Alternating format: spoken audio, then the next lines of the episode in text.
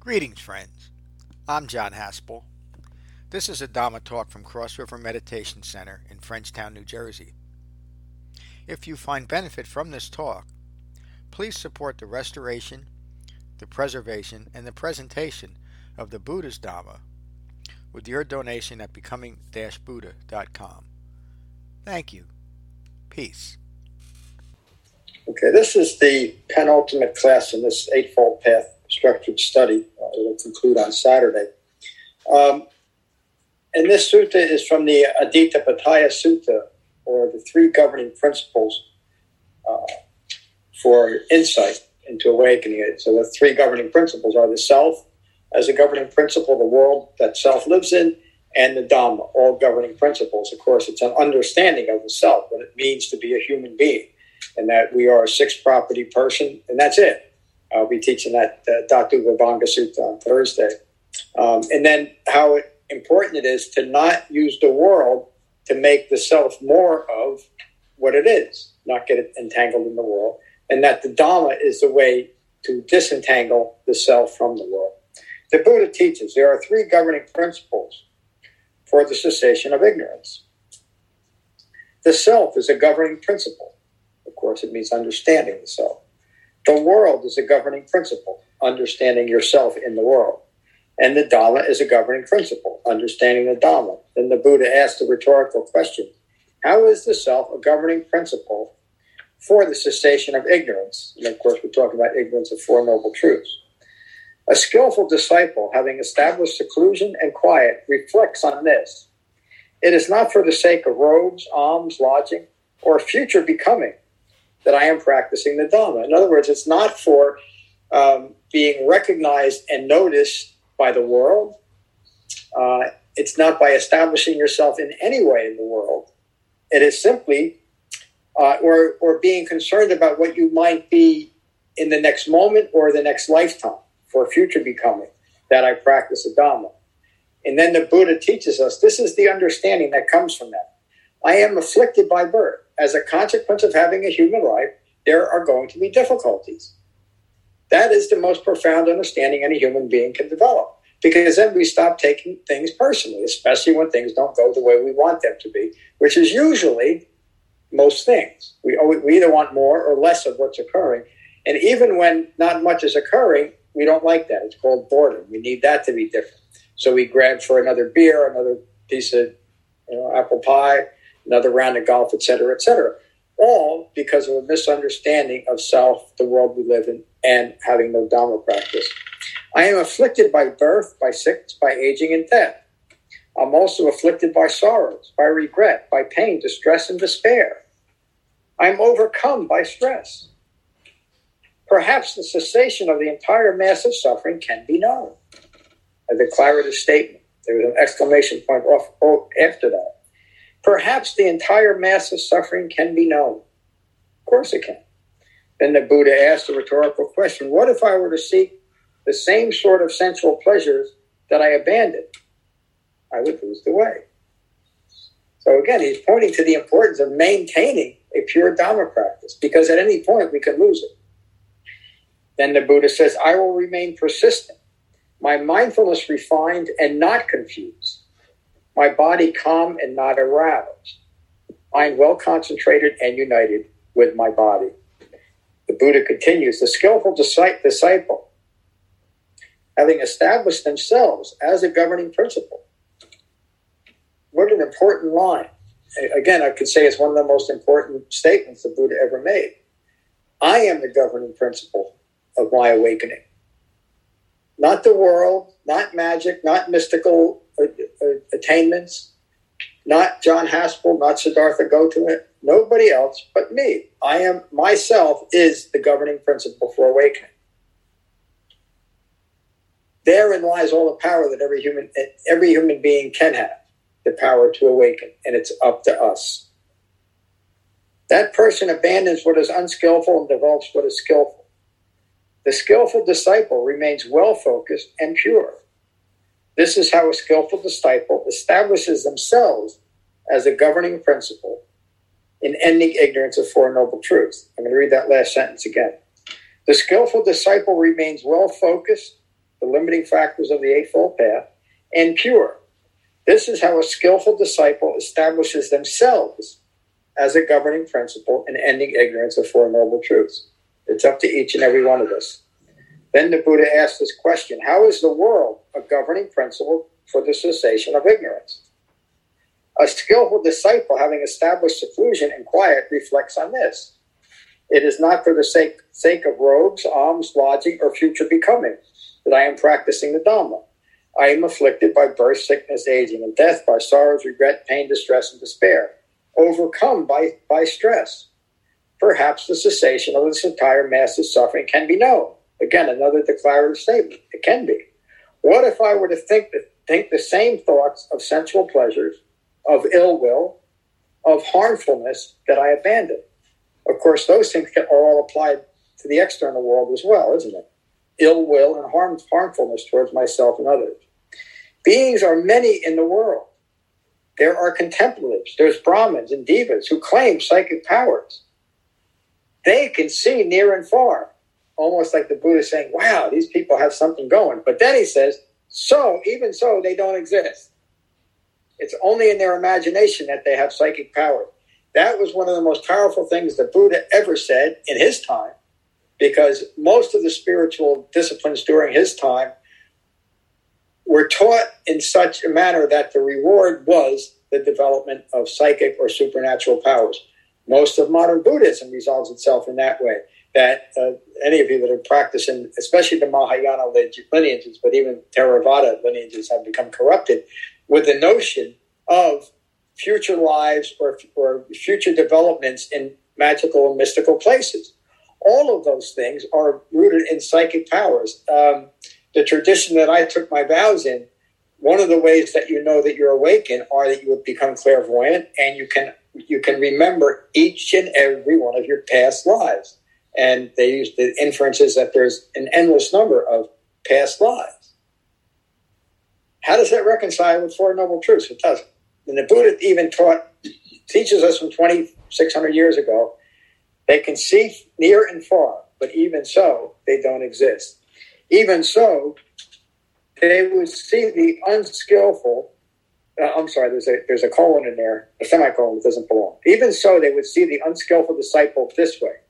Here is one who has taken to the Buddha's Dhamma, but they remain overcome by hurtful and unskillful mental qualities. So the Buddha is saying, you can be practicing my Dhamma, but if it's not pure, if it's not framed by the limiting factors of the Eightfold Path, you can lose your mind. The skillful disciple reflects in this manner. I will maintain persistence, my mindfulness refined and not confused, my body calm and not aroused, my mind well concentrated and united with my body. So if we're wondering whether we're practicing the Dhamma in this moment, or if we might have lost our way a little bit, reflect on this. The skillful disciple reflects in this manner. I will maintain persistence, my mindfulness refined and not confused, my body calm and not aroused, my mind well concentrated and united with my body. So whenever those qualities are not present, you know that you've stepped off the path. I was going to say fallen off the path, but that's too emphatic. You've taken one step off the path is the best way to look at that. So we can take one step back on the path by uniting your mind and your body through your breath. The skillful disciple, the Buddha's words, having established the world as a governing principle, the world is a governing principle now. I abandon what is unskillful and develop what is skillful. And how do I find out what is unskillful and what is skillful? How it relates to the world. Does it fit in with right speech and right action and right livelihood? Or is the world and my entanglements in the world showing me just that?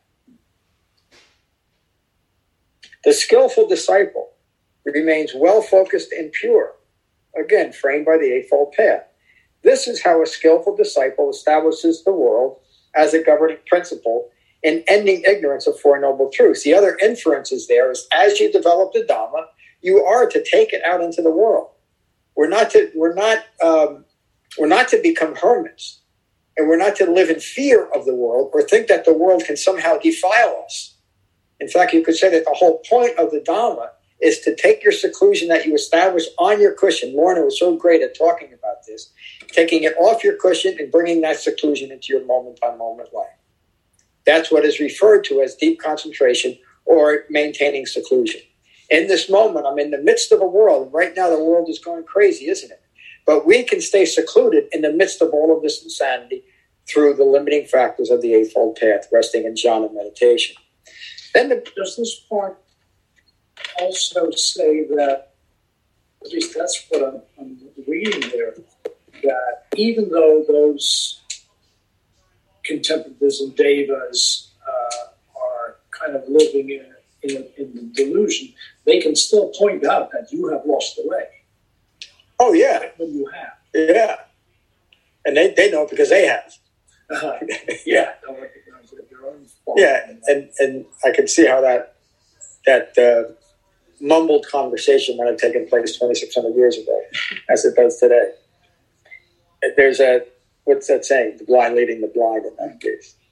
Then the Buddha asks, how is my Dhamma a governing principle for the cessation of ignorance?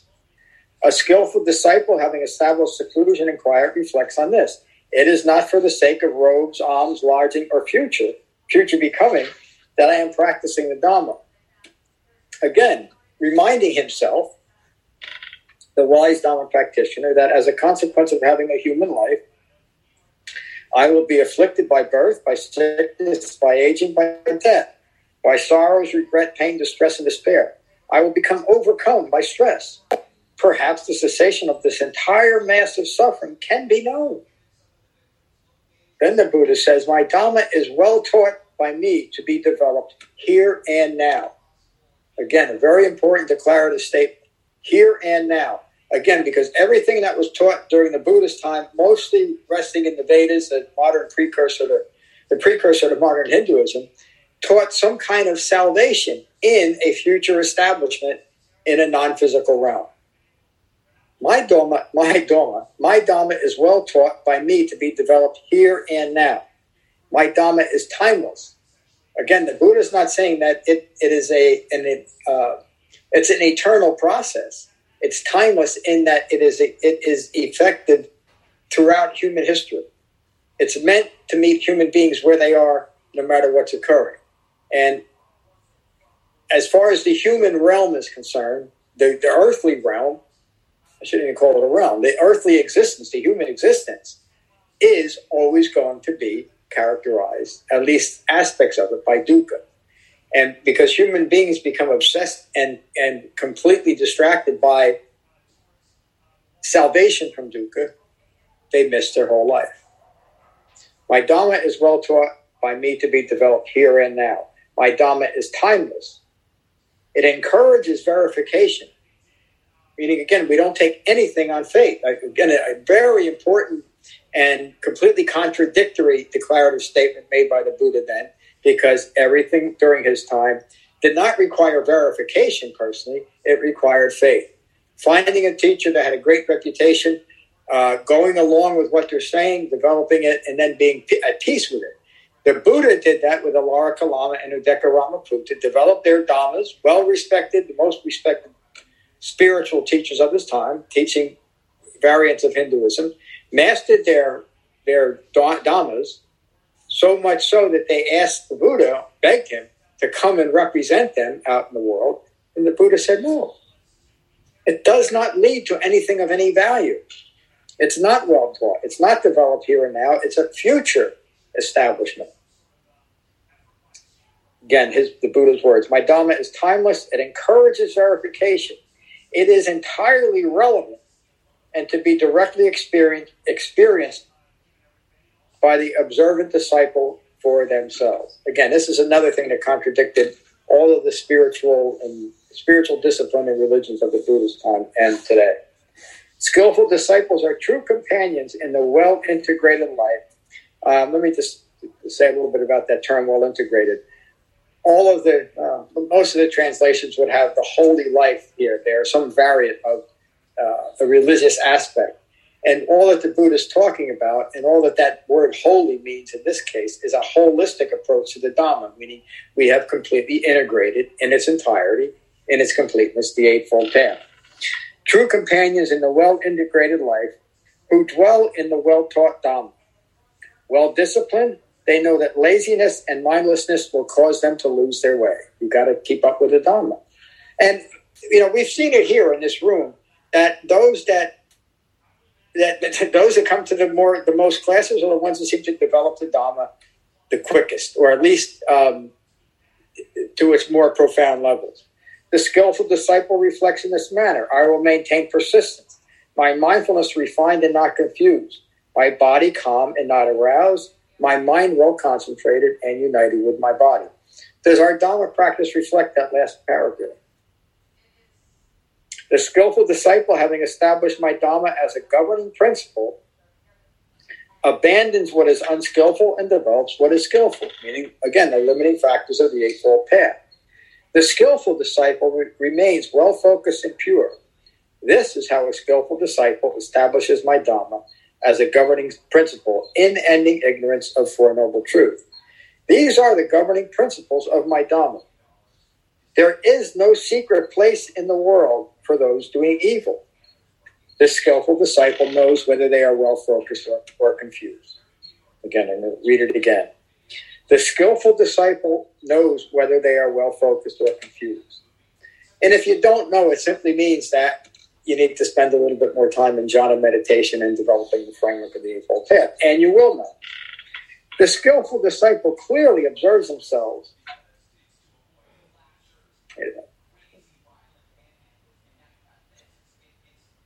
The skillful disciple clearly observes themselves that hurtful behavior hides. In other words, we no longer BS ourselves. In all of our behaviors, we see ourselves clearly. The wise see themselves. The wise see the fool unrestrained in the world. And that's how most of us are taught to live our lives. The secret to life is to get as much of it as you can. Most experiences, most things, most relationship, again, most this, most that. The wise see the fool unrestrained in the world. So, govern yourself with mindfulness. Govern the world with restraint. Establish in jhana, governed by my Dhamma, in thought, word, and deed, follow my Dhamma. The sage who engage in right effort in developing their understanding of Four Noble Truths will not lose their way. The skillful disciple conquers Mara. Mara is always a metaphor for ignorance. There is no further becoming, again, further ignorant. The skillful disciple understands the world, a sage free of ignorance of themselves and the world. That is the end of the sutta. Thank you all. So, a remarkable sutta that is a constant reminder of the Matt used a good word before, the flavor of the Dhamma. That's what it feels like. This is what it looks like. This is the flavor of the Dhamma. So let's hear what you have to say, Brian. Hi, John. This one was just really timely for me this week. I was just having this similar conversation with my son yesterday. And there's this longing for the things that I've abandoned, this craving. And I know it's ego. I know it's anatta. And just reading this just enforced that you can't go back. Yeah. And it's one thing to think about those desires or those longings, and it's another thing entirely. I don't think I could do it at this point, even if I wanted to, which is really fascinating. So it's, you know, on the one hand, you get this wonderful peace and contentment, but at the same time, you are dealing with this death of ego that had all these things, and it hurts a bit. And then you realize with right view that what's hurting is not a self, and it's this amazing little circle that you run through. Yeah, in that sense, Brian, the diminishing of the ego self is kind of like losing an old friend, isn't it? Yeah. And so at times, and that is bittersweet at times. Yeah. And it also simply shows developing Dhamma practice. You wouldn't even recognize that process. Right. You know, it wouldn't have meaning for you. I think about that a lot. That, you know, I maybe I do it every day. I kind of pinch myself on how fortunate I am to have come across the Dhamma and have a mind that was able to develop it. Again, nothing special with my mind. We've seen a lot of people develop the Dhamma this way. But I can't imagine, especially today, but I can't imagine not having the Dhamma or giving up on the Dhamma. It just doesn't make any sense. It doesn't fit my thinking. And that's kind of when we know we've kind of turned the corner. You know, it just becomes the most liberating aspect of our life, and we're just present for it. So. And you've done a good job, my friend. Thank you. Good teacher. Thank you. Oh, thank you for that. Jane. John. Now, I want to echo what Brian said. I can't imagine going back either. But for me, it's kind of the opposite. I don't miss my ego self. Good for you. This is much better. Hey, I agree. I agree. There's no going back for people like us. There's someone here that I can't read your name, but it's the only one left online. Hi, it's Ryan. Ryan Coulter. Hi, Ryan. How are you? Good. How are you? Good. I'm glad you could join us tonight. Sure. Thank you. Yeah, good to be here. Yeah, I would just say it's just a good reminder of how the sense of self, you know, is always entangling, as you said, with the experiences of life, the external forces around us, and just to always continue to just take stock of how that's at play in our day-to-day life. And there's just layers upon layers of self, and just being, you know, it's just always amazing how it's like an onion. Yeah. And, yeah. But anyways, yeah, I guess that was the main kind of point that kind of stood out to me, is just to continue to be vigilant of how that's transpiring moment to moment, day to day. Yeah, thank you, Ryan. That again, that's just Dhamma practice. It is, you know, you can say it's like peeling an onion, because we're always coming up against aspects of ourselves that are fabricated and have no substance, except they, like Brian was saying, even though the discarded ego self still feels like it has some substance to it, because it's been us for so long. But again, it's easily abandoned once we recognize it. Again, thanks, Ryan, for joining us. I got to ask David, I can't read what that says. I'm afraid to hit the button. I don't want to. Hand is raised. Don't worry about it. Okay. So then in that case, I'm going to hit the button. Yeah, okay. Somebody had their hand up, and I didn't see it, so I ignored it. I'm sorry for that. Let's go to Brett. Hey, Brett. Hey, how are you? Make sure your teaching is going to be here. Got him? A little frazzled tonight during meditation, a lot on my mind. But it's good to be here, and definitely no turning back as far as, you know, being able to see what the right path is, and you know, and that's that building that awareness. You know, once you have that awareness, I guess that's the part that you also can't get tangled in, because you see everything. Yeah. So and be able to let stuff go and realize it's the four level truths and what's suffering, and be able to sort that out, or not have to sort it out. Yeah, it becomes more painful to discard the Dhamma than not. Yeah, and I'd chase you down with my walker and hit you with a 2x4. Anyway. You know that. Glad you're here tonight. Thank you, Rob. Thank you, John, for that.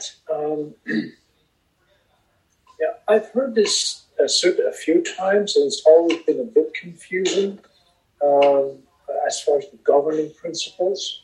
I remember Kevin taught it once during retreat. Yeah. And he was struggling with it too.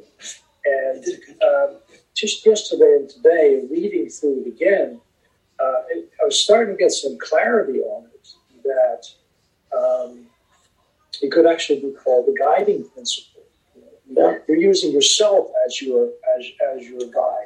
Yeah. What is the word governing? I went through this when I did this translation, and governing really means a governor, a good governor, guides. Yeah, this is true. Yeah, yeah. I just never saw that word as in that sense. Yeah. And when you look at the last verses that he puts in there at the end, the skillful disciple can't hide from his failure. Yeah, he sees it too clearly. As once you are established somewhat in the Dharma, you just can't go back, as we said. Mm-hmm. Yeah, in fact, then you welcome. I can use that word. Then you welcome when you welcome the recognition of your fabrications, because you can abandon. So you were saying that before. That, even as painful, not you described it so well, as painful as it can be. That's the point. And even to see the criticism from coming back from the world of your behavior, use that. Oh yeah, as well. If you're not reacting to what people think you should be reacting to today, you're doing something wrong. And again, that is the point of the Dhamma, not reacting to it. And in the end, it's the final guidance is the Dhamma itself. Yeah, you just can't go wrong. And it works, doesn't it? It does. And in all applications, have you found any place where you couldn't apply the Dhamma? No, it wasn't always welcome by the world. The Buddha wasn't always welcomed in the world. Right. But when I look at my own behavior and I test it on the Dhamma, it feels solid. Yeah.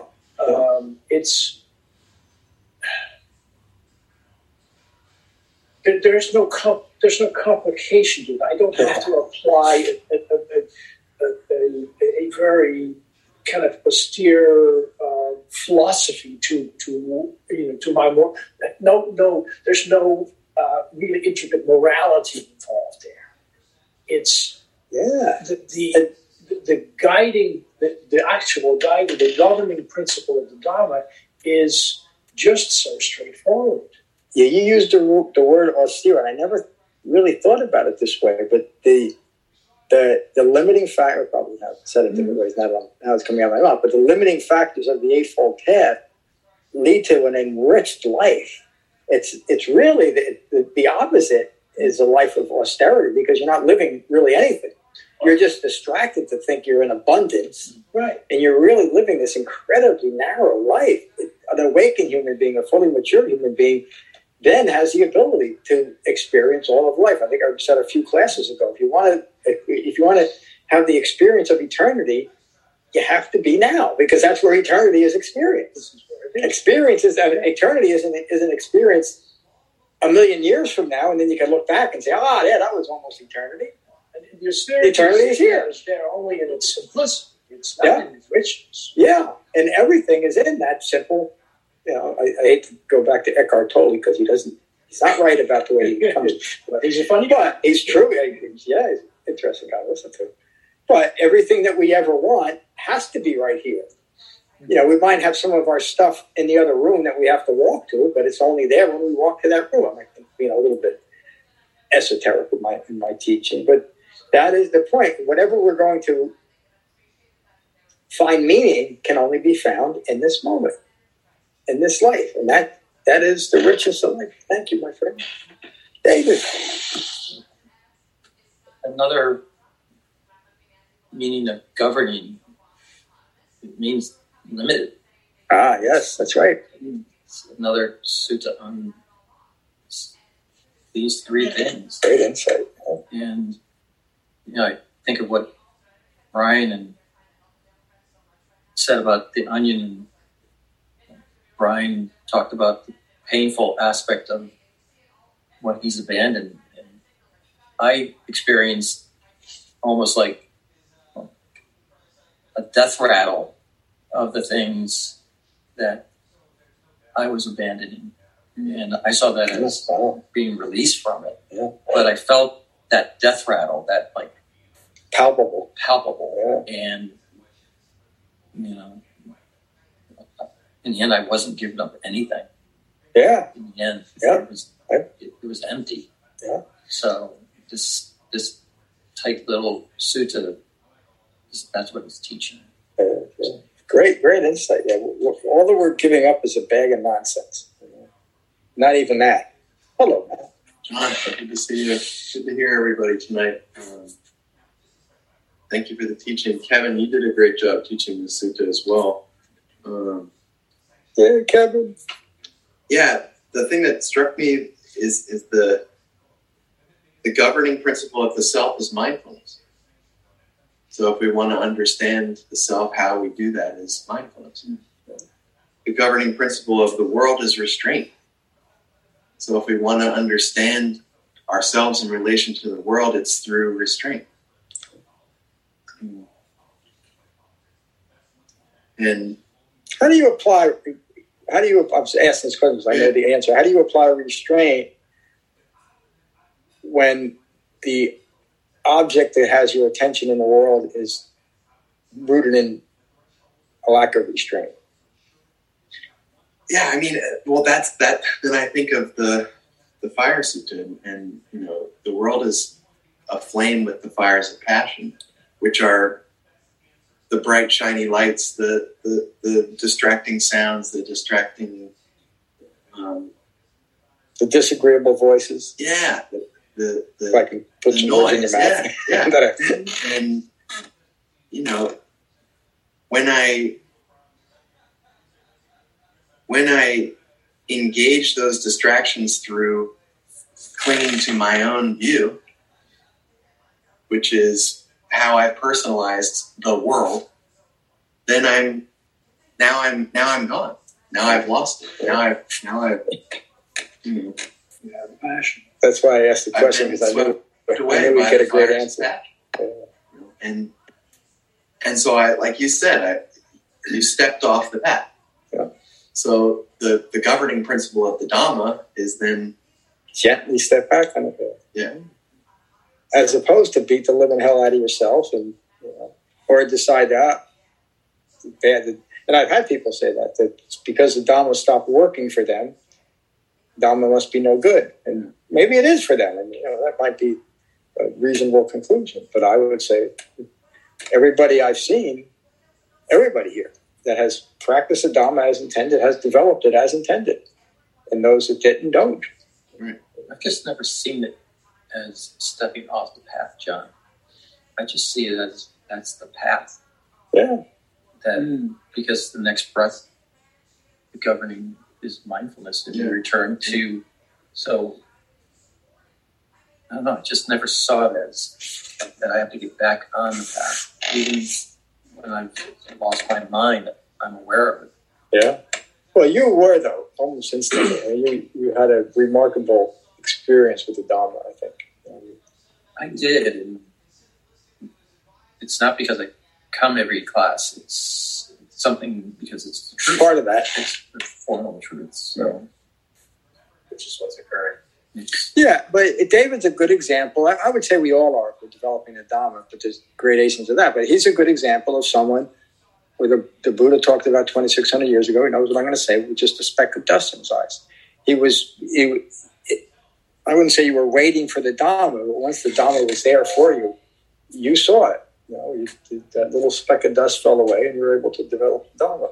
Some of us have 2 or 3 specks of dust, and so it takes us just a bit longer, and maybe a little bit more distractions because of the dust. But if you practice the Dhamma as it's intended, it works.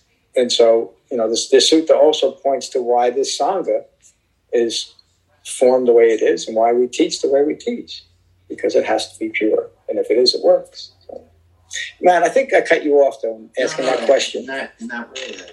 That the practice of the Dhamma is governed by mindfulness and restraint. Yeah.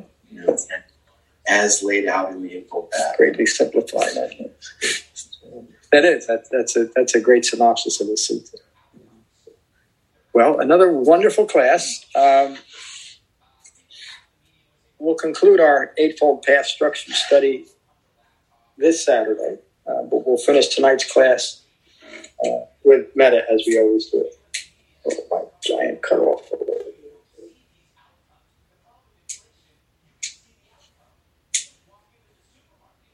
So again, take a moment to become mindful of your in-breath and your out-breath, and let that mindfulness of your breath unite your mind and your body. And these are the Buddhist words for metta in the Karaniya Metta Sutta.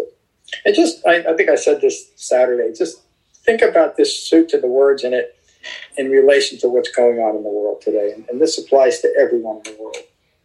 The Buddha's words. This is what should be done by one who is skilled in goodness and who knows the path of peace. Let them be able and upright, straightforward and gentle in speech, humble and not conceited, contented and easily satisfied, unburdened with duties and frugal in their ways, peaceful and calm and wise and skillful, not proud or demanding in nature. Let them not do the slightest thing that the wise will later reprove.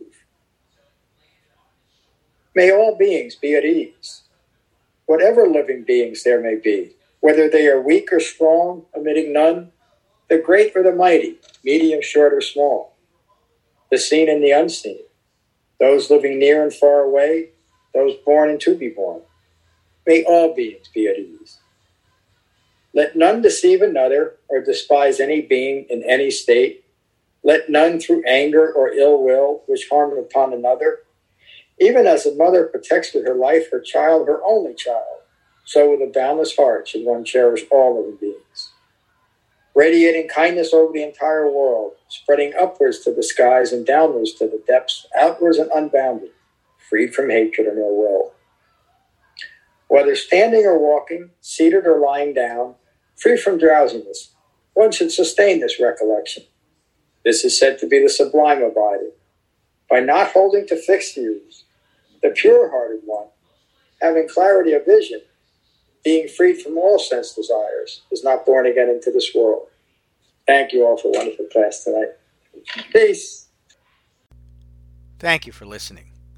I rely on donations to support the continued restoration, preservation, and presentation of the Buddha's Dhamma.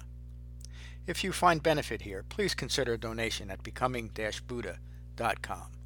Thank you. Peace.